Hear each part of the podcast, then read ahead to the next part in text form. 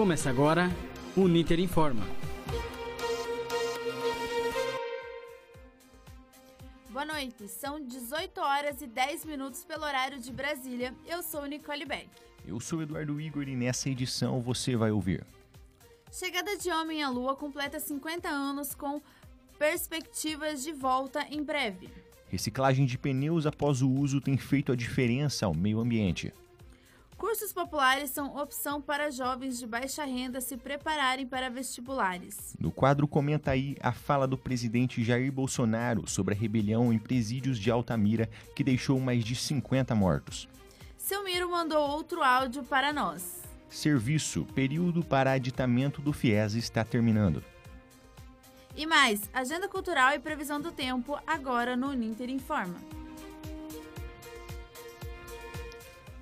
Estamos ao vivo no Rádio Jornal Laboratório do Curso de Jornalismo Ninter. Acesse nossa página no Facebook, arroba Jornalismo Ninter e interaja conosco ao vivo. Acesse também os programas anteriores em mediaçãouninter.com.br.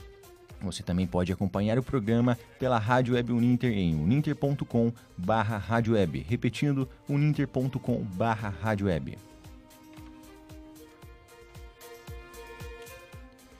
Os pneus são necessários para a utilização em veículos, porém, o que fazer com eles após a utilização? Um projeto lançado na cidade de Altamira, no Pará, faz a reciclagem desses pneus antigos para uso em outros itens. Com a iniciativa, o impacto no meio ambiente também cai. Ouça na matéria de Igor Queiroz. Eles são necessários para quem se locomove de carro, moto ou ônibus. Os pneus se tornaram indispensáveis, mas para onde vão quando não tem mais utilidade? O lixo, ou no máximo a oficina de reparos, eram endereços certos para a peça, mas os tempos mudaram e com a preocupação com o meio ambiente, os pneus que não servem mais para os veículos são recolhidos e encaminhados a São Paulo e a Goiás, onde se transformam em asfalto. O secretário de Meio Ambiente de Altamira, Wesley Stork, destaca que além do benefício para a infraestrutura, o pneu reciclado evita o acúmulo de água e assim combate uma das doenças mais temidas no país, a dengue. É de fundamental importância a coleta desses, desses pneus, né? Porque muitas vezes é, eles são jogados em terreno baldio, né? E isso é, facilita a proliferação de mosquito, né, da dengue. Cerca de 18 toneladas de pneus já foram reaproveitadas. O projeto é uma parceria entre a Secretaria de Meio Ambiente de Altamira e a empresa Reciclanip, que coleta pneus sem serventia para reutilizá-los. O contrato foi feito em janeiro de 2016 e tem duração de 15 anos. Foi feito um, um acordo entre uma empresa né, chamada Reciclanip, tá, okay, assinado um termo de, de de apoio técnico, né? onde a CEMAT ela se responsabiliza juntamente com a DLP na época né, de estar é, informando essa empresa, né, a Reciclanip, da disponibilidade de pneus que fica depositado, né, que a gente deposita lá no aterro sanitário. Reaproveitado vira produto de valor, mas descartado no meio ambiente, os impactos são incalculáveis. O tempo de decomposição do pneu é indeterminado. Paulo Pereira, gerente de uma das borracharias que cedem os pneus para a reciclagem, sabe bem disso. Isso aí não apodrece, isso aí fica enterrado embaixo de um entulho aí. 200 anos, o dia que tirar, ele está do mesmo jeito. Tem a fabricação de asfalto que precisa disso aí. A parceria da prefeitura com a empresa de reciclagem funciona assim. O pneu sem uso segue para o aterro sanitário da cidade, e quando há quantidade suficiente para encher um caminhão, a reciclanip é acionada. Além de asfalto, o pneu também pode ser transformado em solas de sapato. Igor Queiroz para o Uninter informa. Vamos agora saber o que foi destaque em notícias no portal da agência Mediação com a Ilana Zazi. Tudo bem, Ilana? O que tanto virou informação na agência? Olá, Nicole, tudo certinho. Na opinião dessa semana, o tema abordado foi a dificuldade que ainda existe para falar sobre educação sexual, um assunto considerado um tabu no país, principalmente porque não se tem uma política de ensino sobre o tema nas escolas e nem entre as famílias. O Fala Jornalista dessa quinzena é com a repórter Malu Maza, que contou sua experiência na carreira o porquê escolheu a profissão de jornalista e como chegou a repórter nacional da RPC. Ela também comentou que passar dificuldades no dia a dia da profissão forge o caráter do jornalista. Na revista Entre Verbos, uma matéria sobre o projeto de lei que proíbe soltar fogos de artifício que produzam sons altos ou estouros fortes por causa dos cachorros que se sentem amedrontados e em pânico. Mas o projeto vem dividindo opiniões e gerando discussões na Câmara de Vereadores de Curitiba.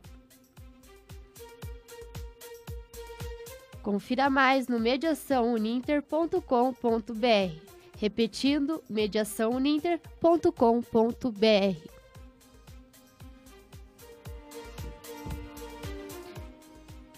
A Lua pode receber novas visitas humanas em breve e desta vez serão moradores. O repórter Douglas Miranda vem com uma matéria especial contando as boas novas e viajando no tempo, no dia em que o homem pisou a Lua.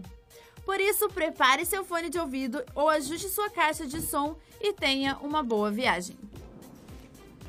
T-minus 15 seconds. Guidance is internal. 12, 11, 10, 9. Ignition sequence starts. 6, 5, 4, 3, 2, 1, 0. All engine running. Liftoff. We have a liftoff. 32 minutes past the hour.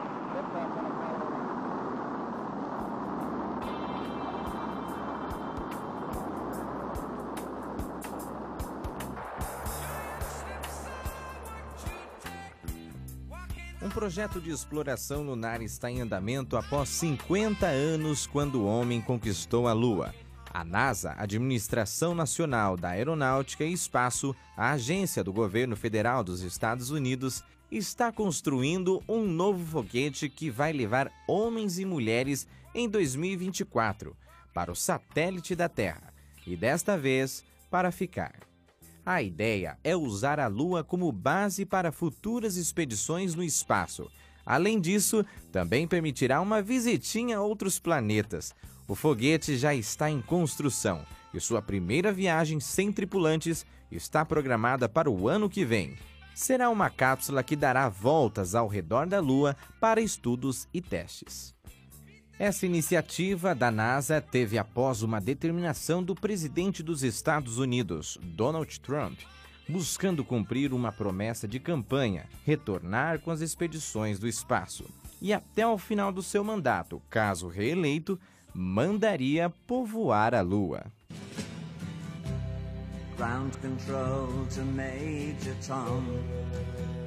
Em 20 de julho de 1969, o pequeno passo do homem e o grande salto da humanidade enfim era conquistado. E foi o ponto de chegada da maior corrida espacial que houve entre dois países, Estados Unidos e União Soviética. A historiadora e professora Sônia Martins conta que no começo desta corrida, quem saiu na frente foi a Rússia. A União Soviética saiu na frente, todo mundo sabe, né? Com, principalmente com o lançamento do Sputnik. E depois com Yuri Gagarin, né? Ao redor do espaço, ao redor do planeta. Primeiro homem a ir ao espaço. E que, né? Levou os Estados Unidos a, a também a, se empenhar nessa, nessa corrida espacial.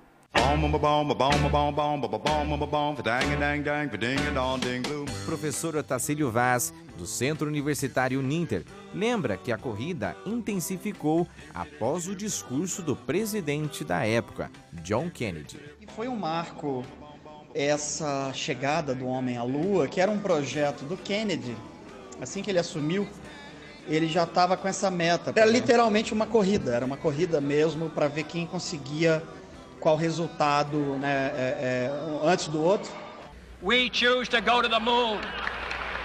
We choose to go to the moon in this decade and do the other things, not because they are easy, but because they are hard. Quando finalmente a Lua era conquistada e explorada, o astronauta Neil Armstrong fala a célebre frase: One small step for man, one giant leap for mankind. Alô, alô, marciano. Aqui quem fala é da terra. Ao final disso tudo, vem a pergunta: será que conquistaremos Marte? Nosso vizinho, mais do que isso, outros planetas? Isso me lembra um desenho. O que vamos fazer amanhã à noite, cérebro? Assistir mais desse rádio com imagem? Não, Pink. A mesma coisa que fazemos todas as noites: tentar conquistar o mundo. No caso do homem, o espaço. Douglas Miranda, para o Ninter Informa. Você que está nos acompanhando, gostou da viagem? Então não perca o próximo Ninter Informa. Este passeio à Lua continua e vai mostrar a você os benefícios que a tal exploração lunar trouxe à Terra. Todo ano, estudantes se preparam para fazer vestibulares e Enem. Porém, muitos não possuem condições financeiras favoráveis para pagar um cursinho pré-vestibular. Por isso, uma ação em Juiz de Fora, Minas Gerais, faz esse processo de maneira gratuita para esses estudantes. Ouça na reportagem de Jefferson Almeida.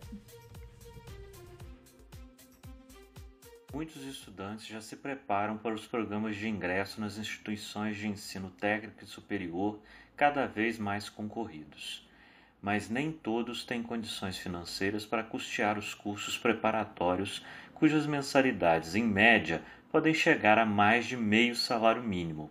Pensando nisso, muitas instituições de ensino montam cursos preparatórios para atender a uma demanda reprimida. Isaac Elias é coordenador de um curso popular em Juiz de Fora e fala dos bons resultados alcançados pelos alunos no último ano. Então a gente trabalha com alunos do nono ano de escolas estaduais e municipais. A gente seleciona eles através de um sorteio. Aí a gente seleciona, esse ano nós selecionamos 40 alunos. Esses alunos vão ter aula o ano todo. Os que estudaram em 2017, né? E vão então agora em 2018 fazendo o primeiro ano, aí foram 24 aprovados. E esse ano a gente pretende ter, assim, desses 40 que estão estudando lá, a aprovação de pelo menos um, uns 20, né? Mas além da formação de estudantes, os cursos populares também têm contribuído para a formação de professores. Atuando como voluntários, muitos estudantes de graduação veem no curso popular uma forma de ganhar experiência no magistério. O estudante Lucas Santos Silva diz que sua atuação como voluntário foi uma forma de devolver à sociedade um pouco daquilo que teve quando ainda era estudante de nível médio. Eu acho que ingressar no cursinho popular é uma forma de oportunizar que outras pessoas né, cheguem ao ensino técnico ou ao ensino superior, sobretudo pessoas é, das classes populares. Né? De alguma maneira, eu sinto que eu é, existe uma dívida entre aqueles que frequentam a universidade pública em relação a essas pessoas que também de alguma maneira financiam a universidade, mas que não têm a possibilidade de nela frequentar. Além disso, Lucas destaca a importância do curso popular na sua formação profissional.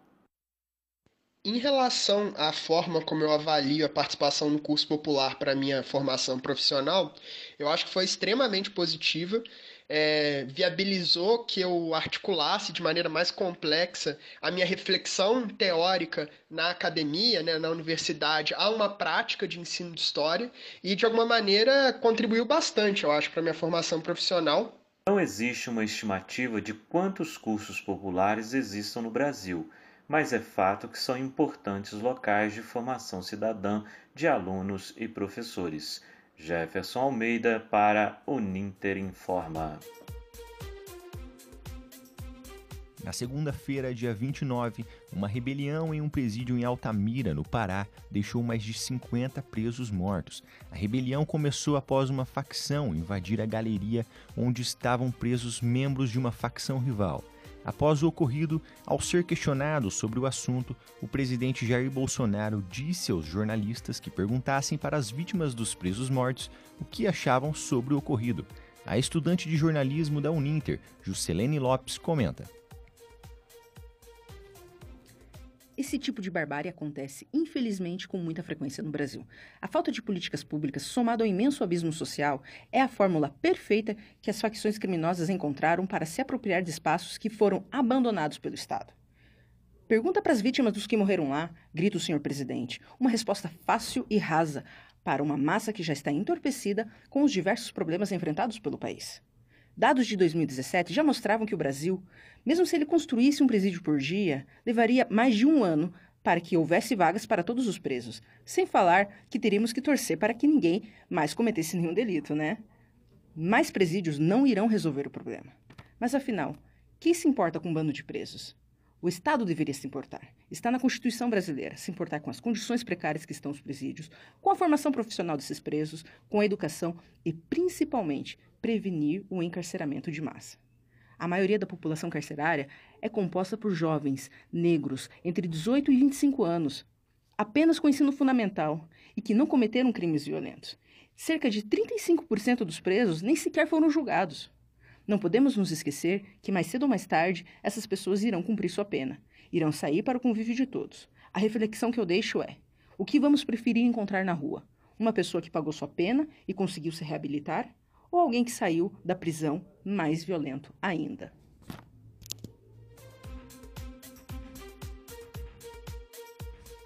Eu gostaria de agradecer a participação do Janael Labs e do Juarez Custódio, que está na nossa live no facebook.com jornalismo Ninter.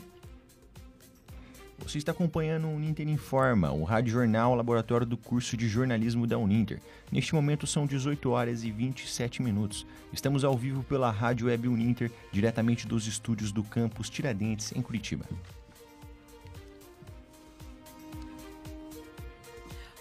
Federal liberou saques do FGTS limitado a 500 reais. mas após a divulgação, muitas informações começaram a circular pelas redes sociais. O nosso querido Miro está confuso com algumas coisas. Vamos ouvir o que ele mandou? Ouça! Boa noite, pessoal do Ninter Informa. Aqui é o Miro.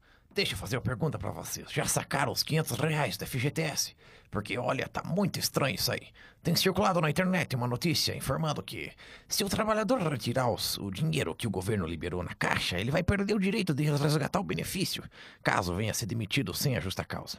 Além disso, chegou no meu WhatsApp que isso acontece porque a pessoa, assim que realizar o saque, estaria optando automaticamente, né, pela modalidade de saque aniversário. Primeiro de tudo, eu nem sei o que é saque aniversário. Rapaz do céu, se toda vez que a gente ganhasse dinheiro assim que completasse o ano de vida, acho que já era para mim estar tá rico. Até agora nada, né? E outras mensagens estão muito estranhas. Como recebi no WhatsApp, estavam parecendo em cima aquela palavra assim, encaminhada. E foi assim para todos que receberam, né? Confirmei, confirmei com os meus amigos. Rapaz do céu, todo dia que passa é uma confusão diferente. Tô mais perdido que meu amigo surdo, Alcides, quando foi a primeira vez no bingo da igreja comigo. Logo agora isso aí, rapaz do céu, quando o país está na crise, até para sacar dinheiro no banco a gente fica na dúvida. E eu vou dizer uma coisa para vocês: para conseguir emprego não tá fácil. Mas, mas, um pouco disso é culpa dos, dos empregadores. Um pouco disso é culpa dos empregadores. Ontem eu estava passando na rua quando fui na farmácia e, e, e vi um anúncio assim: precisa-se de empregada. Deus o livre! Por que, que não contrata uma desempregada? Sem contar que isso dá uma burocracia terrível. Contratar gente que já está trabalhando. Ah, eu vou ter que ficar por aqui. Qualquer coisa é só me mandar um WhatsApp. Até mesmo se você conhecer alguém que, que, que tá assim, desempregado, manda me procurar, né? Eu escutei hoje minhas filhas falando que eu estou dando muito trabalho. Achei estranho, mas deve ser verdade. Tchau, gente. Boa noite para vocês. Agradecemos o seu contato, seu Miro, e contamos com a sua participação na próxima edição.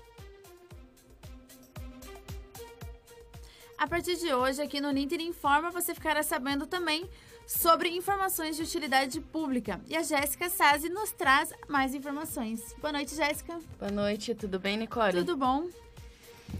Estudantes de todo o país que já fazem parte do FIES, o Fundo de Financiamento Estudantil, terão até o próximo dia 31 de agosto para realizarem o aditamento. O que é a manutenção do contrato? O prazo é para quem fechou o contrato a partir de janeiro de 2018 e não possui dívidas com o programa. O Ministério da Educação vai disponibilizar até o ano que vem 100 serviços por uma única página na internet o ministro da Educação, Abraham Trau, não deu detalhes sobre os serviços, apenas disse que são 48 no ensino superior, 47 da educação básica e 4 da educação profissional. O SESI ofertará aulas de reforço de português e matemática, além de cursos profissionalizantes para 800 mil jovens ao longo dos próximos quatro anos. O objetivo é facilitar a inserção no mercado de trabalho de jovens de 18 a 29 anos. O critério para os participantes é estar inscrito no Cadastro Único para os Programas Sociais. As informações são da EBC Serviços. A última edição do programa Nosso Rock foi ao ar nesta quarta-feira. O programa contou com a participação da banda Decadência. O tema que guiou a conversa com a banda foi Mistura de Instrumentos e Estilos. Confira um trecho do programa. Então, a gente vai falar sobre a mistura de instrumentos e estilos. E a banda Decadência é ótima pra poder falar disso, né? Porque afinal, se você não conhece, você tem que conhecer. Porque você vê os caras, tipo, coloca acordeon no meio do heavy metal, assim. É uma coisa muito louca. E pra começar o papo, Matheus, vamos falar um pouquinho então do som que vocês fazem, né? Ele é bem especial, assim. Uhum. E de onde surgiu a ideia de juntar instrumento? Bateria com acordeon? Então, eu entrei depois, né, no Decadência e tal, tô não, não faz muito tempo. Mas pelo que eu conversei com o Gustavo, ele. A formação dele é de música folclórica, né? Ah, massa. É, não é tão. Como é, comum, tipo, popular, assim, pra Uhum. gente. Apesar de ser um instrumento que tem bastante na música, tipo, ah, nordestina, Sim, assim. aham. Mas ele começou fazendo nessa área, assim, e tal.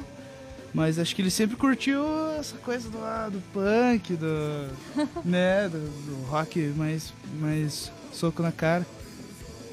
E aí acho que ele sentiu a necessidade de misturar tudo isso. E na faculdade tinha o Nélio, que é o, o batera que tocava antes de mim. E daí juntou os dois e saiu esse, esse filho aí que é o Decadência. E você sempre tocou bateria em banda assim, de metal? Essas, Então, a minha. anteriores? Então, a minha formação é mais do clássico, assim, né? O famoso Sutiã No Mine lá. mais classicão, né? Aham. Steppenwolf. É mais. Não é tão rápido.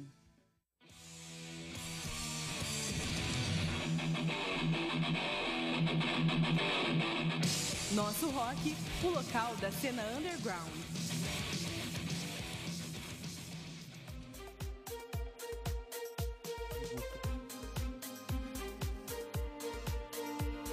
Nosso rock ao vivo toda quarta-feira pela Rádio Web Uninter, com reprises nas sextas, às 23 horas e segunda, às 11h30 da manhã.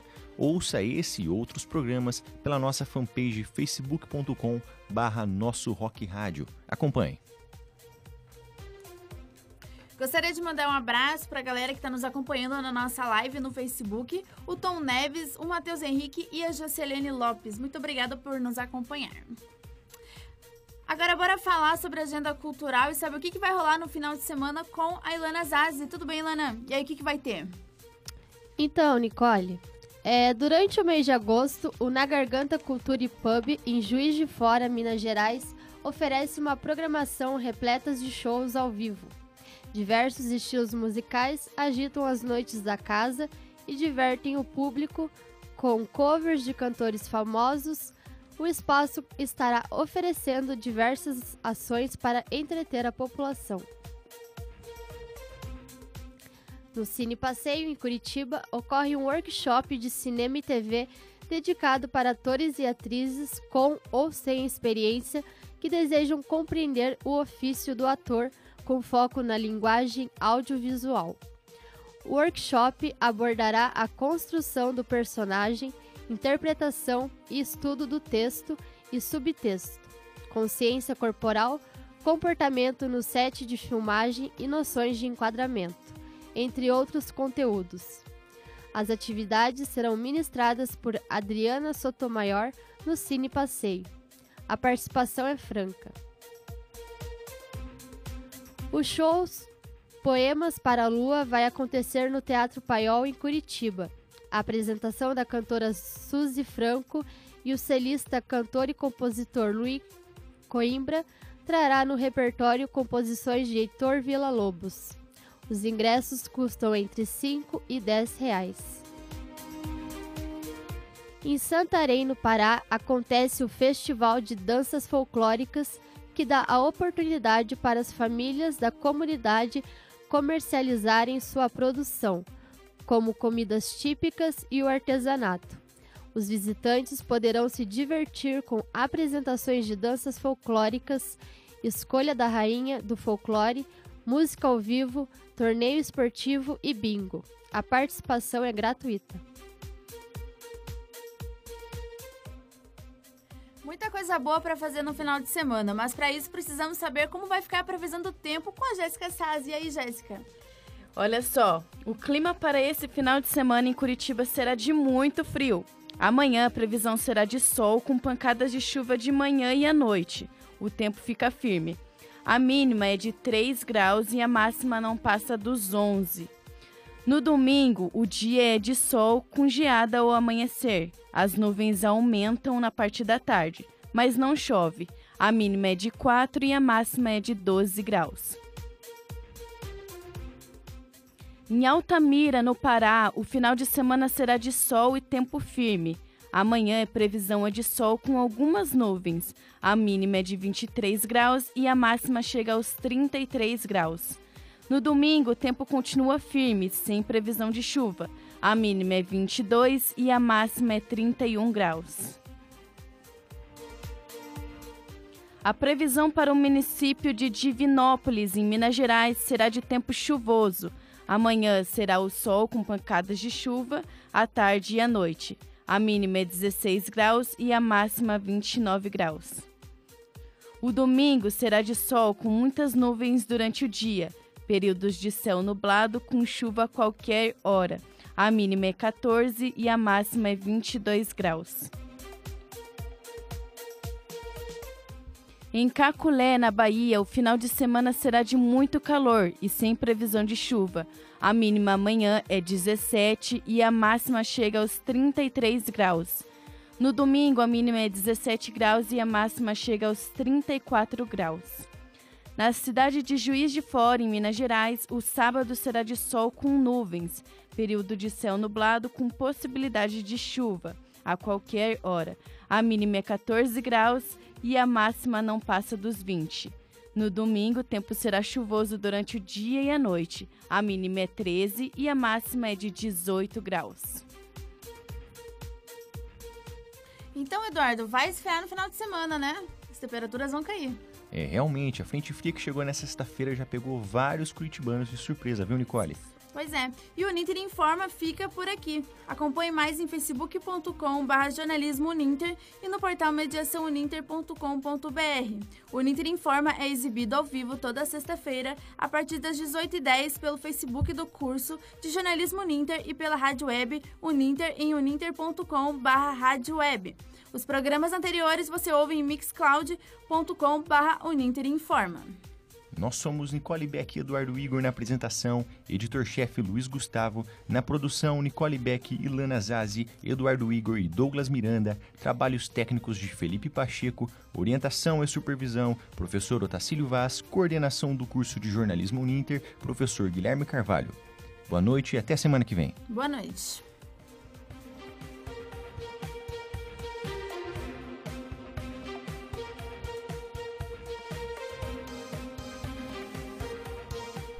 Você ouviu o Ninter Informa